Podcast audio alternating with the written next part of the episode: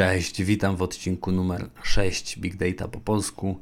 Dzisiaj będzie nieco bardziej technicznie niż zwykle. Mam nadzieję, że taka formuła będzie Ci odpowiadać, czyli jeden odcinek odrobinę bardziej techniczny, e, zdradzający kulisy naszej branży, po to, żeby zrozumieć, jak to działa i żeby móc lepiej zatopić się w te odcinki, w których poznajemy świat. Dzisiaj będzie o temacie, który jest dla wielu bardzo oczywisty i chciałbym, żeby oczywisty przestał być. Mm, czyli co jest lepsze? Cloud czy on-premise? E, lepsze jest budowanie systemów w chmurze czy z wykorzystaniem własnej infrastruktury? Mm, tak jak mówię, temat dla wielu jest już przesądzony, oczywisty, natomiast rzeczywistość nie jest taka czarno-biała i chciałem dzisiaj stanąć w obronie tego niedocenionego on-premisa. Hmm, dla nietechnicznych spokojnie, wszystko będzie tutaj wyjaśnione od zera. Nie będę wchodził w e, zawiłe szczegóły. Chciałem tylko poruszyć kilka kwestii, które rzadko kiedy są tutaj poruszane. I to wszystko. Zapraszam serdecznie. Cześć, nazywam się Marek Czuma. Jestem założycielem Riotech Data Factory, firmy, która pomoże Ci zrozumieć Big Data w wymiarze technicznym i biznesowym. W tym podcaście poznajemy branżę oraz otaczający nas świat. Świat, który zbudowany jest z danych i rządzony jest przez algorytmy. Pakuj swoje rzeczy i ruszaj ze mną w tą fascynującą podróż. To może słowem wstępu małe e, zastrzeżenie, czy też kilka zastrzeżeń. Zacznijmy od tego, jak będzie wyglądał ten odcinek. Zaczniemy od opisu. Zaczniemy od opisu tego, co to w ogóle jest chmura i jak się chmura ma do rozwiązań on-premisowych. Pozwól, że tutaj będę wspomagał się swoim e-bookiem Big Data, szlakiem Big Data. Jeżeli jeszcze go nie masz, jeżeli jeszcze go nie czytałeś, nie czytałaś, to zachęcam, zapraszam, wystarczy wejść na bloga i tam resztę informacji znajdziesz. Potem, gdy już zrozumiemy, jak to wszystko działa, stanę w obronie on-premisa. Chciałem powiedzieć kilka rzeczy, które po prostu rzadko kiedy są w debacie publicznej przedstawiane. E, chciałem obalić kilka mitów, być może, e, natomiast przede wszystkim na głos powiedzieć to, co, o, czym, o czym zwykle się nie mówi. I to wcale nie oznacza, i nie chciałbym, żeby tak wyszło, że jestem jakimś przeciwnikiem clouda, przeciwnikiem rozwiązań chmurowych. Absolutnie tak nie jest. Ja po prostu e, staram się gdzieś tam wyważać to, w jakim modelu najlepiej budować system i nie opierać się owczemu pędowi, który nakazuje przerzucać dzisiaj wszystko do chmury. Natomiast to nie znaczy absolutnie, że jestem przeciwnikiem chmury. Sam zresztą mam certyfikat z jednego z dostawców Zażura i troszkę na chmurach też robiłem, także absolutnie nie jestem przeciwnikiem, nie jestem krytykiem. Chciałem tylko zwrócić uwagę na kilka problemów. I ostatnie zastrzeżenie na sam początek to y, wszystko, co tutaj będę mówił, wynika z moich doświadczeń, czy to inżyniera, który y, różnego rodzaju projekty prowadził, czy też osoby, która rekrutowała innych ludzi, prowadziła rozmowy, y, czy też po prostu obserwatora tej naszej sceny technologicznej. Zacznijmy od tego, że jest rzeczą absolutnie nie do podważenia, że rynek idzie w kierunku clouda, idzie w kierunku chmury i nie jest to coś, z czym można by się kolej kłócić. E, większość firm współcześnie albo idzie w kierunku chmury, albo myśli o tym, żeby tam iść. E, I absolutnie nie jest e, moją rolą zaginanie rzeczywistości. Tak po prostu jest. Kropka.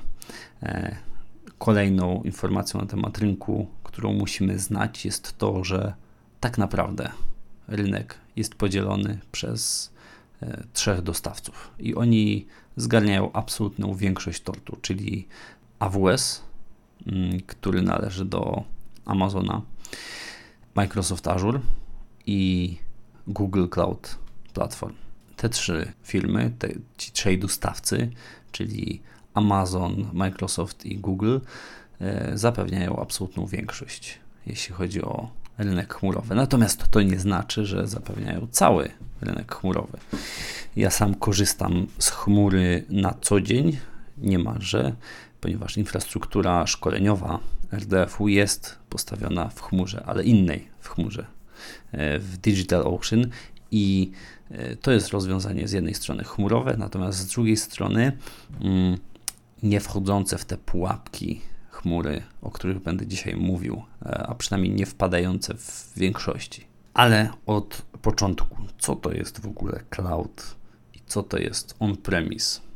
Żeby zrozumieć to, zanurzmy się odrobinę w to, czym jest naprawdę chmura, z tej o, oczywiście naszej big dataowej perspektywy e, i sprawdźmy, jak rysuje się jej kształt w kontekście naszej własnej infrastruktury. Ja się tutaj będę, tak jak mówiłem, posiłkował e-bookiem Szlakiem Big Data. To jest e-book, w którym opisywałem naszą branżę dla zupełnie początkujących i opisywałem ją w wielu różnych aspektach. Także jeżeli zastanawiasz się nad tym, e, co to w ogóle jest big data, czy też od strony biznesowej, czy społecznej, czy technicznej, to to jest e-book dla ciebie, jest zupełnie darmowy. Mm, jak przeczytasz, daj znać, jak ci się podobał. E, ja się tutaj będę nim podpierał. Zacznijmy od takiej podstawowej rzeczy i ujmijmy to dość obrazkowo. Możemy zakupić sobie 10 komputerów, takich PC-ów i postawić u siebie w mieszkaniu. Jeśli zainstalujemy na nich odpowiednie oprogramowanie, na przykład no, system operacyjny Ubuntu, a z naszych tych big dataowych technologii to powiedzmy Hadoop i Spark, możemy powiedzieć o tym, że mamy on-premisowy klaster big data. I może być też tak, e, że to nasz sąsiad zakupi powiedzmy 100 komputerów. 50 z nich znajduje się w jego piwnicy, ale 25 z nich w jednym z mieszkań, które wynajmuje, a 25 w piwnicy jego rodziców. Następnie może zainstalować na, takim, na, te, na nich, na tych komputerach odpowiednie oprogramowanie, które pozwoli sprawnie stworzyć maszyny wirtualne i łączy wszystkie komputery siecią. Na końcu przychodzi do nas i mówi: e, Cześć, e, mam taką infrastrukturę, jeśli tylko chcesz, odpłatnie ci jej udzielę. E, my się zgadzamy. Na naszą prośbę instalowanych jest 10 wirtualnych maszyn na tych 100 komputerach, tak?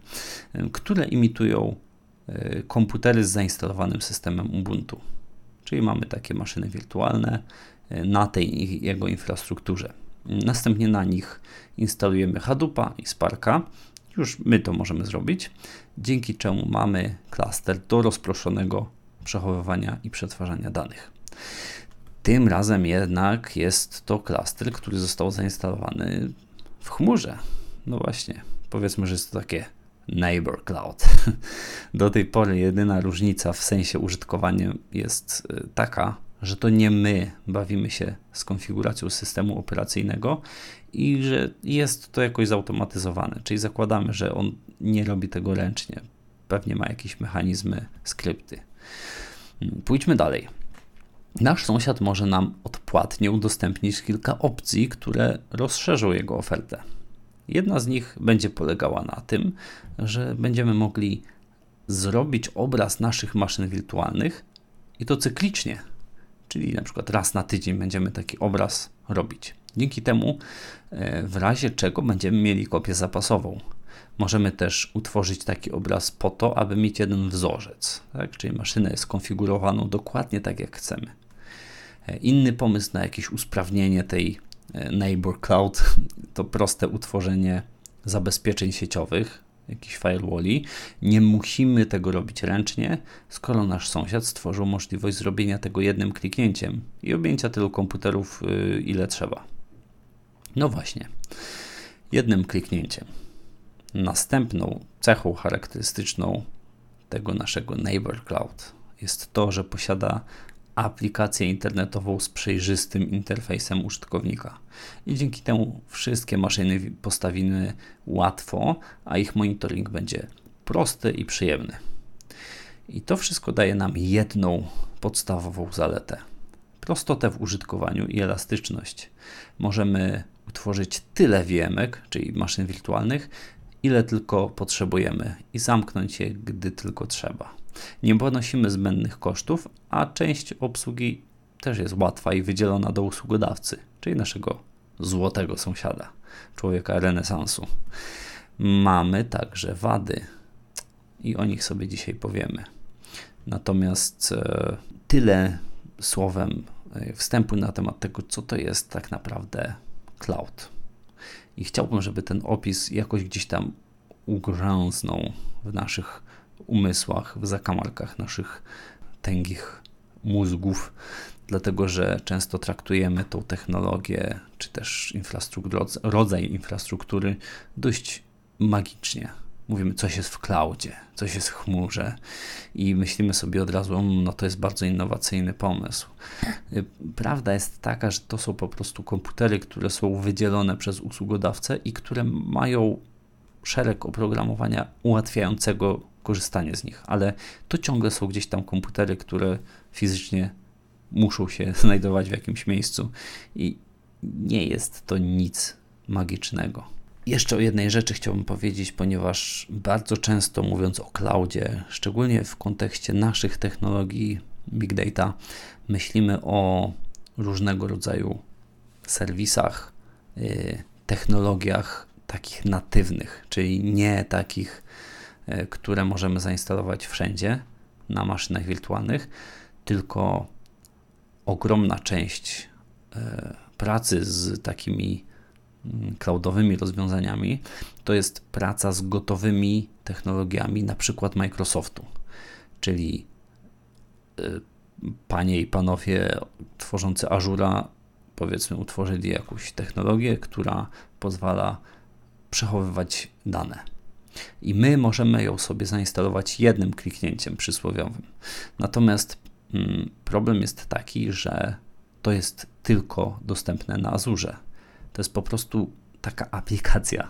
I my na to patrzymy często jak na aplikację, mimo że to są bardzo poważne, duże technologie bazodanowe, y, służące do przetwarzania y, danych, albo analityczne, y, albo dotyczące jakichś zabezpieczeń, to dla nas jest to zrobione tak, żebyśmy my korzystali z tego trochę jak z takich łatwo instalowalnych aplikacji. I może to tyle słowem wstępu i wyjaśnienia, czym jest cloud na tle on-premisa. On-premise, czyli rozwiązanie, y, no właśnie, mm, takie nasze. Mamy sobie nasze komputery, nawet zwykłe pecety, instalujemy odpowiednie oprogramowanie i mamy.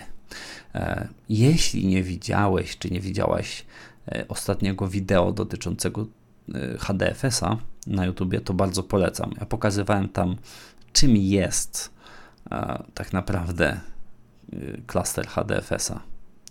I pokazywałem na przykładzie swojego klasterka, którego zbudowałem, uwaga, z dwóch PC-ów i który znakomicie mi służy. Więcej w tym wideo. Mm, no dobrze, to przejdźmy do kwestii tego, w czym lepszy będzie on premis i dlaczego takie ślepe podążanie za cloudem jest nie najlepsze. No bo umówmy się, jest to wygodne, tak? Wygodne jest to, że możemy łatwo zainstalować te wszystkie technologie. Wygodne jest to, że mm, nie musimy męczyć się samodzielnie ze sprzętem, e, nie musimy zatrudniać dodatkowych specjalistów, którzy są okrutnie drodzy, którzy dbaliby o to, żeby wszystkie systemowe rzeczy działały. Ale, no właśnie, jest bardzo dużo ale, które zwykle pomijamy. Zacznijmy od takich kwestii biznesowych. On-premise, o tym mówi się akurat dość często, ale musimy to tutaj też powiedzieć. On-premise to jest absolutnie większa kontrola. My mamy sprzęt po naszej stronie.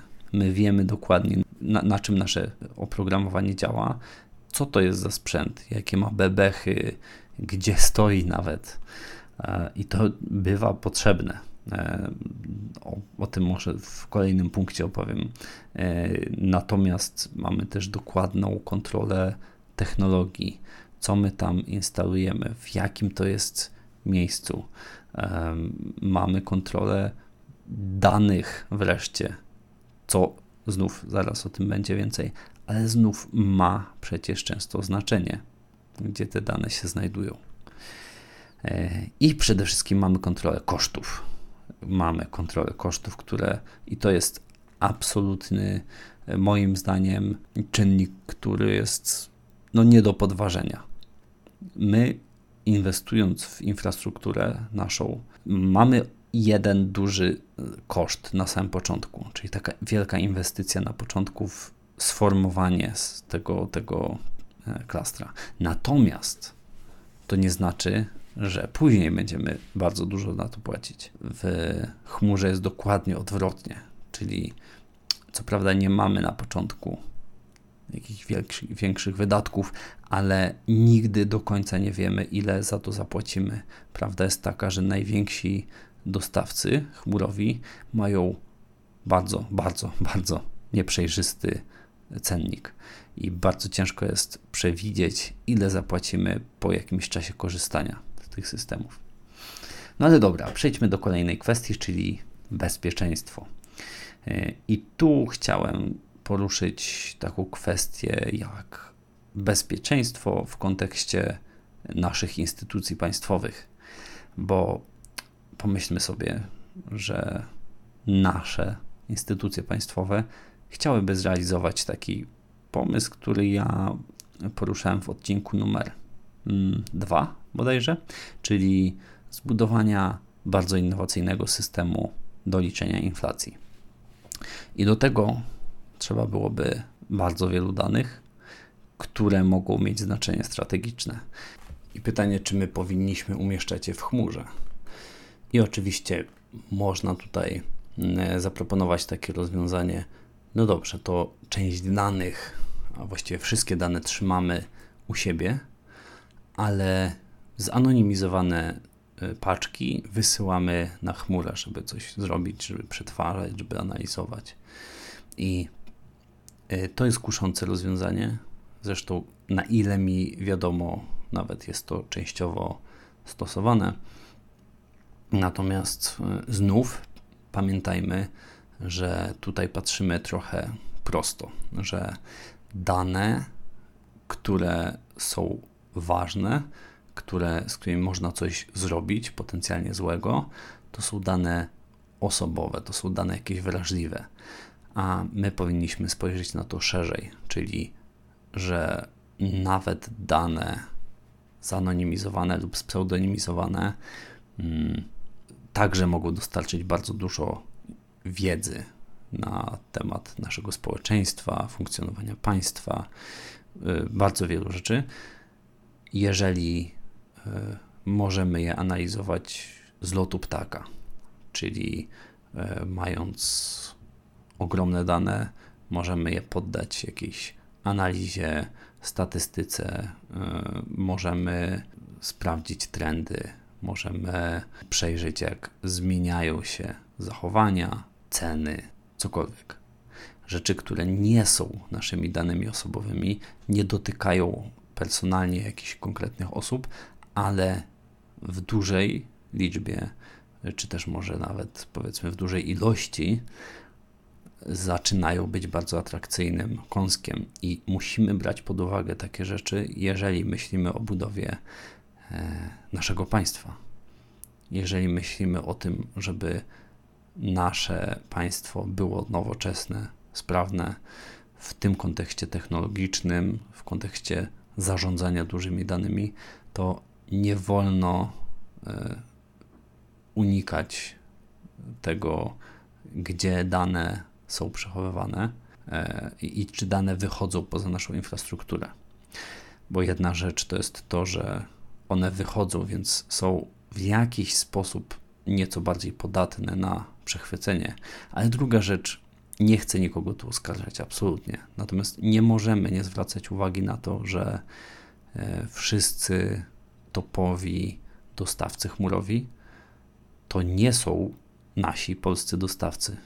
Niestety, może się kiedyś doczekamy, czego nam życzę, ale na ten moment to nie są e, firmy z Polski i dane najpewniej nie będą przechowywane w Polsce, a nawet jeżeli to jednak są to serwery jakiejś korporacji, która podlega jakiemuś prawu, w tym przypadku amerykańskiemu, chociaż nie, niekoniecznie, nie tylko amerykańscy są dostawcy, natomiast raczej y, głównie z tego kraju i w jakikolwiek nie bylibyśmy przyjaznych relacjach, to jednak jest to inne państwo i podlega wszystkim geopolitycznym E, zasadą. Nie możemy tego nie brać pod uwagę. Mm, I moje podejście jest takie, że kwestie państwowe e, absolutnie nie powinniśmy bać się wchodzenia w zarządzanie dużymi danymi, natomiast e, w tych najważniejszych przynajmniej instytucjach państwowych, szczególnie dotyczących służb specjalnych, wywiadu, kontrwywiadu, kontrwywiadu wojskowego. Tam powinny y, zacząć odbywać się prace nad własną infrastrukturą, jeżeli jeszcze nie trwają, nie mam takiej wiedzy. Mm, natomiast jeżeli jeszcze nie, się nie rozpoczęły, to powinny być rozpoczęte prace nad e, własną infrastrukturą i powinien być położony nacisk na e, naszą własną infrastrukturę, a nawet być może na nasze własne rozwiązania technologiczne, tak żebyśmy jak najwięcej robili po naszej stronie i żebyśmy mieli jak największą kontrolę nad tym, co tu się dzieje. Poza tym, e, chciałem powiedzieć o takim e, kontekście. Wiemy dobrze, jak teraz rosną wszędzie ceny w sklepach i w ogóle, natomiast e, to jest nic przy tym, jak mogą się zmienić ceny, jeżeli dostawcy chmurowi zauważą, że jesteśmy od nich uzależnieni. I jeżeli państwo decyduje się, albo nawet jakakolwiek inna organizacja decyduje się wdrożyć bardzo poważny system i zbudować go na chmurze, to jeżeli ten system opiera się o przyrost danych, czyli nie jest to e, jednorazowe przetwarzanie jakiejś jakieś paczki danych, tylko tych danych będzie przybywać, to po pierwsze, my nigdy nie wiemy dokładnie, ile za to zapłacimy, bo możemy tylko zgrubne szacunki sobie wyliczyć. Natomiast realnie nigdy nie wiemy. Tak jak powiedziałem, cenniki głównych dostawców są bardzo nieprzejrzyste. Natomiast y, druga rzecz jest taka, że te cenniki mogą się zmienić. Nawet gdyby były przejrzyste, to one mogą się nagle zmienić. E, ceny mogą bardzo mocno skoczyć i co wtedy zrobimy? Nic, po prostu musimy dużo, dużo więcej zapłacić. I albo, jeżeli nas nie będzie stać, albo z, zlikwidujemy cały projekt, albo po prostu musi być nas stać, bo raczej nie wchodzi w grę przeniesienie tego gdzie indziej. Tak jak powiedziałem, korzystamy z natywnych technologii, serwisów danej chmury, więc nie ma możliwości, żebyśmy e, nagle przenieśli gdzieś indziej. Co byłoby możliwe, gdybyśmy korzystali z naszych e, technologii, takich powiedzmy budowanych pod on-premisa, które też mogą być na chmurze, e, typu na przykład właśnie Apache Spark, Hadoop. To są rozwiązania, które możemy przenieść na chmurę, ale one mogą być na każdej chmurze i one mogą być na każdym on-premisie, mówiąc e, w uproszczeniu. Dużo łatwiej jest przenieść system do chmury, jeżeli budujemy go na on-premisie i uznamy, że trzeba zmigrować jednak do tego clouda, niż yy, odwrotnie, czyli niż mielibyśmy tą chmurową część nagle zrzucić na naszą infrastrukturę. To jest bardzo ciężkie zadanie, trudne do wykonania pod wieloma e, względami e, biznesowym, technicznym. To są e, naprawdę niełatwe zadania. I zostawmy już kwestie biznesowe. Chciałbym skupić się na tych mniej oczywistych, czyli inżynierskich. Zacznijmy od takiej rzeczy, która jest być może mm, zabawna, a być może straszna. Zauważyłem to rekrutując wiele osób i zadając pytania, po prostu proste pytania o to, jak funkcjonują jakieś technologie, głównie ze Sparka, bo ja głównie ze Sparka pytałem. I zauważyłem, że ludzie, o, którzy są związani z chmurami i którzy przygodę z tymi technologiami zaczynali z chmurami, mają pojęcie, no nie chcę tu używać jakichś bardzo kategorycznych stwierdzeń, ale to są mm, bardzo często braki na poziomie fundamentalnym. Ja nie zwykłem pytać o jakieś drobne szczegóły, które mają wykazać tylko braki. Mm, raczej wręcz przeciwnie, zawsze staram się znaleźć punkt, w którym e, mój rozmówca może się wykazać. Natomiast zaczynam od absolutnych podstaw i ludzie, którzy poznają technologię, korzystając na chmurze, po prostu nie wiedzą, jak ona działa. Po prostu widzą jakąś aplikację i starają się pisać w niej, ale nie mają pojęcia, co się dzieje pod spodem, co ma ogromne znaczenie, ogromne znaczenie, jeżeli chodzi o późniejszą wydajność takiego systemu. Po prostu nie możemy nie wiedzieć, jak, yy, jaka jest architektura danej, danej technologii, jeżeli budujemy w niej system. Yy, I ma to, zauważmy, tym większe przełożenie, jeżeli pracujemy na chmurze, dlatego że tam no jeżeli coś jest napisane w niewydajny sposób, to zżera więcej zasobów, a jeżeli zżera więcej zasobów, to po prostu więcej płacimy. My nie musimy tutaj optymalizować, bo nie czujemy takiego e, dużego ciśnienia, że no, dane, dana aplikacja na przykład nie idzie nam tak szybko, jakbyśmy chcieli, albo dana aplikacja w ogóle nam się gdzieś wysypuje, bo brakuje zasobów. My po prostu zwiększamy zasoby, a później ktoś za to więcej płaci. I tyle. E, I to jest bardzo, bardzo złudne. I chciałbym tutaj bardzo głośno powiedzieć: ludzie, którzy zaczynają pracę z cloudem, e, nie wiedzą bardzo często, co robią. Oczywiście to nie znaczy, że nie ma osób, które są świetnie zorientowane, natomiast jest to dość naturalne. Po prostu, jeżeli nie wymaga nikt od nas tego, żebyśmy rozumieli bebechy, to nie musimy ich rozumieć. E, co prowadzi nas do drugiego podobnego mm, bardzo e, obszaru, czyli zgłębianie technologii big dataowych, e, przepraszam, chmurowych. I ja bardzo dużo się naczytałem wielu różnych technologii cloudowych i szczerze przyznam, szczególnie w jeśli chodzi o Azura, ja po prostu nie rozumiem całej masy e, tych opisów. To znaczy, czytam i niby rozumiem o co chodzi, ale jest to napisane po prostu pod sprzedaż. To nie są teksty techniczne, e, które bardzo często są dostępne na tych technologiach, w cudzysłów ujmijmy to, on-premisowych, tylko to są czysto marketingowe E, teksty, takie, które mają sprzedać i takie, z których bardzo często niewiele wynika.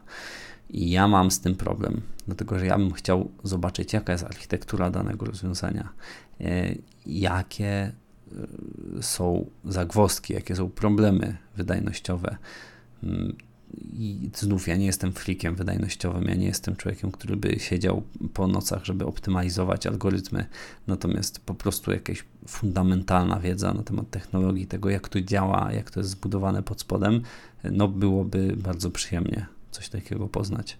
I ostatnia rzecz, e, którą chciałem tutaj powiedzieć na temat on-premisa i bardzo zachęcić do tego. Pamiętam, kiedy zaczynałem e, kilka lat temu swoją podróż z Big Data, to podszedłem do tego w dość nietypowy sposób. To znaczy, mi się wydawał dość oczywisty, ale później zorientowałem się, że raczej tak się do tego nie podchodzi. Kupiłem sobie PC-ta, e, zainstalowałem tam cluster Hadoopa, konkretnie jeszcze wtedy to był Hortonworks świętej pamięci i zacząłem się uczyć Zacząłem się uczyć, jak działają różne rzeczy w w, jak działa Hadoop, Spark. Zacząłem to instalować samodzielnie e, i na takim sprzęcie, e, no pomijam pomysł zrobienia jednonodowego klastra Hortonworksa. Nie jest to najbardziej fortunny pomysł, jaki mi przyszedł w życiu do głowy, natomiast niewątpliwie jest to jeden z tych pomysłów, które najmocniej mnie, najbardziej mnie nauczyły, najwięcej mnie nauczyły i ja musiałem zetknąć się z problemami, o których mogłem niby gdzieś tam przeczytać, ale to jest zupełnie co innego. I zachęcam cię do tego. Jeżeli masz takie ciśnienie, taką chętkę, żeby technicznie coś zacząć robić, to zachęcam do takiego podejścia. Mm, oczywiście spróbuj najpierw parę rzeczy na jakichś maszynach wirtualnych, spróbuj na, może zacząć od Sparka, to jest fajna technologia, bo nie trzeba tutaj mm, niczego instalować, po prostu korzystasz y, z kodu i tyle. Y, natomiast możesz zacząć od naszej serii jesiennej. Na YouTubie opisuję te podstawy technologii, ale jeżeli już tylko liźniesz i zobaczysz, że to Ci się jakoś podoba, to wklep w Allegro pecety, kup dwa, może nawet trzy. Nie wyjdziecie to więcej niż 2000 z hakiem, może 3000 złotych i zainstaluj tam klaster Hadoopa. Doinstaluj różne technologie, napisz swoje programy, zrób e, swój system, który będzie działał, który będzie zautomatyzowany, który będzie robił coś na serio. Uwierz mi, taka lekcja to jest lekcja, której nie zastąpi żadna inna. Taka lekcja to jest lekcja, której nie da ci żaden kurs online, żaden tutorial, a być może, wiem, że to jest mocne, ale być może nie da ci nawet projekt komercyjny. Bardzo mocno zachęcam do tego, żeby w ten sposób się nauczyć. Jesteśmy w stanie wydać tysiące złotych na kompletne bzdety. Wydajmy je na sprzęt, który nauczy nas i zrobi z nas naprawdę fajnych ekspertów. Oczywiście nie od razu, do tego trzeba doświadczenia, natomiast to jest ten sposób, w który też nabywamy doświadczenie. I to jest kolejny powód, dla którego on-premise jest bardzo, bardzo fajny. Y, na koniec można zadać sobie pytanie, dlaczego, skoro on-premise ma tyle pozytywnych rozwiązań, czemu ciągle słyszymy, że tylko cloud jest przyszłością. Ja zresztą zadaję takie pytanie na rozmowach, gdzie widzę, że ktoś jest ewidentnym fanem clouda. Zadaję takie pytanie, czemu cloud jest przyszłością? I bardzo często słyszę, no bo wszyscy idą do clouda. No więc e, pamiętajmy, że jeżeli to ma być jedyny powód, to prędzej czy później część z tych organizacji odpłynie i wróci z powrotem na on-premisa. Więc może dobrze byłoby nie zapominać o tym rozwiązaniu. Może dobrze byłoby nie zapominać o tym modelu i po prostu rozważać go zawsze od nowa. E, I znów tu zachęcę do e-booka, bo tam przedstawiłem nieco bardziej dogłębną analizę, jak tu y, można porównać i, i, w jakim przypadku lepszy będzie cloud, w jakim przypadku lepszy będzie on-premise. E, natomiast mi się wydaje, że to są po prostu najzwyklejsze w świecie zachowania stadne. Jeżeli wszyscy gdzieś idą, to ja też tam pójdę. I często to ma jakieś swoje potwierdzenie, bo jeżeli widzimy, że masa idzie w jakąś stronę, no to dobrze na przykład wykwalifikować się w tą stronę, ale nigdy, absolutnie nigdy zachowanie stadne nie powinno podejmować decyzji o tym, w którą stronę pójść z naszym systemem. I na zakończenie chciałem podkreślić jeszcze raz, to wszystko, co tu powiedziałem, nie oznacza, że cloud jest zły. Nie oznacza, że rozwiązania chmurowe ja uważam za jakieś gorsze, jakieś złe i generalnie za próbę oszukania ludzkości. Po prostu mm, liczę na bardziej pogłębioną debatę, a ponieważ widzę, że już naturalnie przyjmujemy rozwiązania chmurowe jako te, które, w których przyszłości wszystko będzie e, i nie zastanawiamy się nad tym dlaczego, no to chciałem troszeczkę odbić w drugą stronę i podkreślić kilka, moim zdaniem, absolutnych pozytywów i zalet rozwiązań on-premisowych. Tak jak powiedziałem, liczę na jakąś pogłębioną debatę tutaj w tym kontekście. Y, daj znać, co ty o tym sądzisz. Daj znać, jak ty na to patrzysz. Mm, ja zapraszam cię już teraz do newslettera, y, gdzie zgłębiamy tam też tego typu rzeczy. Y, zapraszam do kanału na YouTubie. Pozostańmy w kontakcie. Napisz komentarz, udostępnij ten odcinek oznacz mnie na LinkedInie i porozmawiajmy chwilę na ten temat. Będzie mi bardzo, bardzo miło. Na dzisiaj to już wszystko. Zapraszam za dwa tygodnie do kolejnego odcinku podcastu Big Data po polsku. Trzymaj się, miłego dnia, cześć.